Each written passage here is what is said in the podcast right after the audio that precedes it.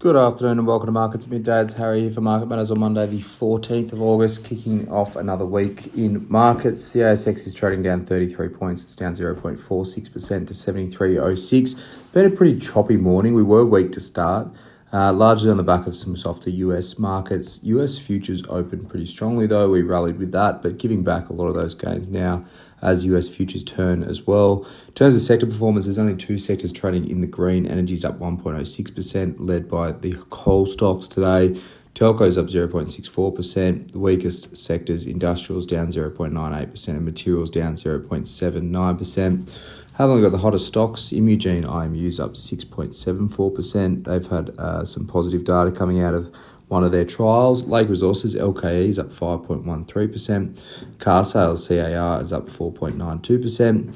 The worst stock, Syrah, S Y R, down five point four eight percent. Uh, Corporate Travel, C T D, down four point four nine percent. Pilbara, P L S, down at four point four three percent. Obviously, reporting season dominating the headlines today. Lendlease is probably the main stock we're looking at today, given we own it. L L C, it's down two point eight three percent. It's been a choppy morning as well. They actually opened higher, uh, but turned lower once the investor call got uh, underway. It's more profit beat for Lendlease, though margins were below expectations. They bet on gearing, so below fifteen percent on gearing. That led them to beat on the dividend as well, so sixteen cents a share div, which is pretty solid there. They kept the eight billion dollars in completions target for F Y twenty-four, but a return on equity, R O E, it will be pushed to the lower end of the eight to ten percent range. They've been talking that eight to ten percent range is sort of their long-term target too, so it's disappointing to see that they're probably not going to get there in F Y twenty-four. Cost savings coming through, but less than had hoped in this financial year. A bit of talk around the sale of their lifestyle communities business. There's been a few uh, notes about that one in the A F R and across headlines there. They did speak to that, saying they've got a number of bids through for both the whole portion of the business and for half of it or, or stakes of it.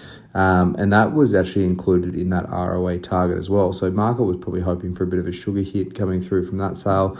Lendlease have watered down that expectation, and um, and they're still going to probably miss on those R O A targets for F Y twenty-four. And that's probably what's weighing on the stock today. Stock had rallied into the result, but there's still quite a reasonable short position heading into this one too. So interesting to see how that plays out over the next few days. Analysts adjust their numbers uh, and where positioning heads from here. Have a look at J B Hi-Fi next. J B H is at the ticker. It's up two point three five percent. Another interesting one. There's about eight percent short sold into this result today, but they've come out with a beat. Small revenue beat. Margins down slightly, but held better than expected. Uh, so that led to about a five percent profit beat there. Inventory levels are down eight percent on this time last year. That's probably a positive for J B H. Uh, given the trend of the consumer at the moment. Um, I think what the main concern is for the market and why this stock hasn't really rallied as much as you would suggest with given the beat and the short positioning in it, is that their July start has been pretty weak. So J B H Australia is down one point eight percent in terms of sales in July. Good uh, Good Guys down ten percent. Uh, New Zealand's done pretty well. So Good Guys down twelve percent rather. New Zealand's doing quite well, up ten percent, but that's a pretty small portion of their business there. Uh, they did talk to variability in category performance as well, so that's quite notable. Uh, you probably read through that as being the bigger ticket items are starting to struggle, whereas the base and the smaller ticket items of J B Hi-Fi's uh, offering have held up okay at the moment. Uh, all in all, a pretty okay result for uh, for a read-through in terms of retailers at the moment. Really mixed bag in terms of data coming through uh, and discretionary spending. J B Hi, I'm surprised that stock's not a bit higher though, considering the short sold position there. Have a look at Car Sales next. C A R's obviously the ticker. It's up four point nine two percent. Small beat across the board for Car Sales. The margin improvement was positive.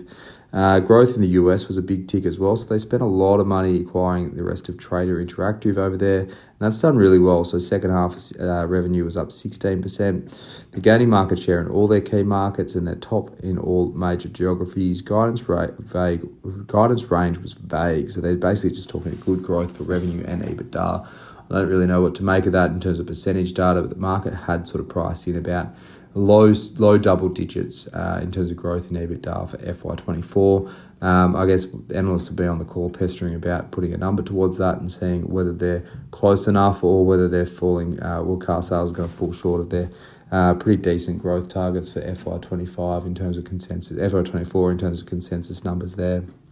Having got Asian markets now, Japan's Nikkei's down zero point four three percent, Hong Kong Hang Seng down two point one three percent, U S futures are down marginally across the three main indices there.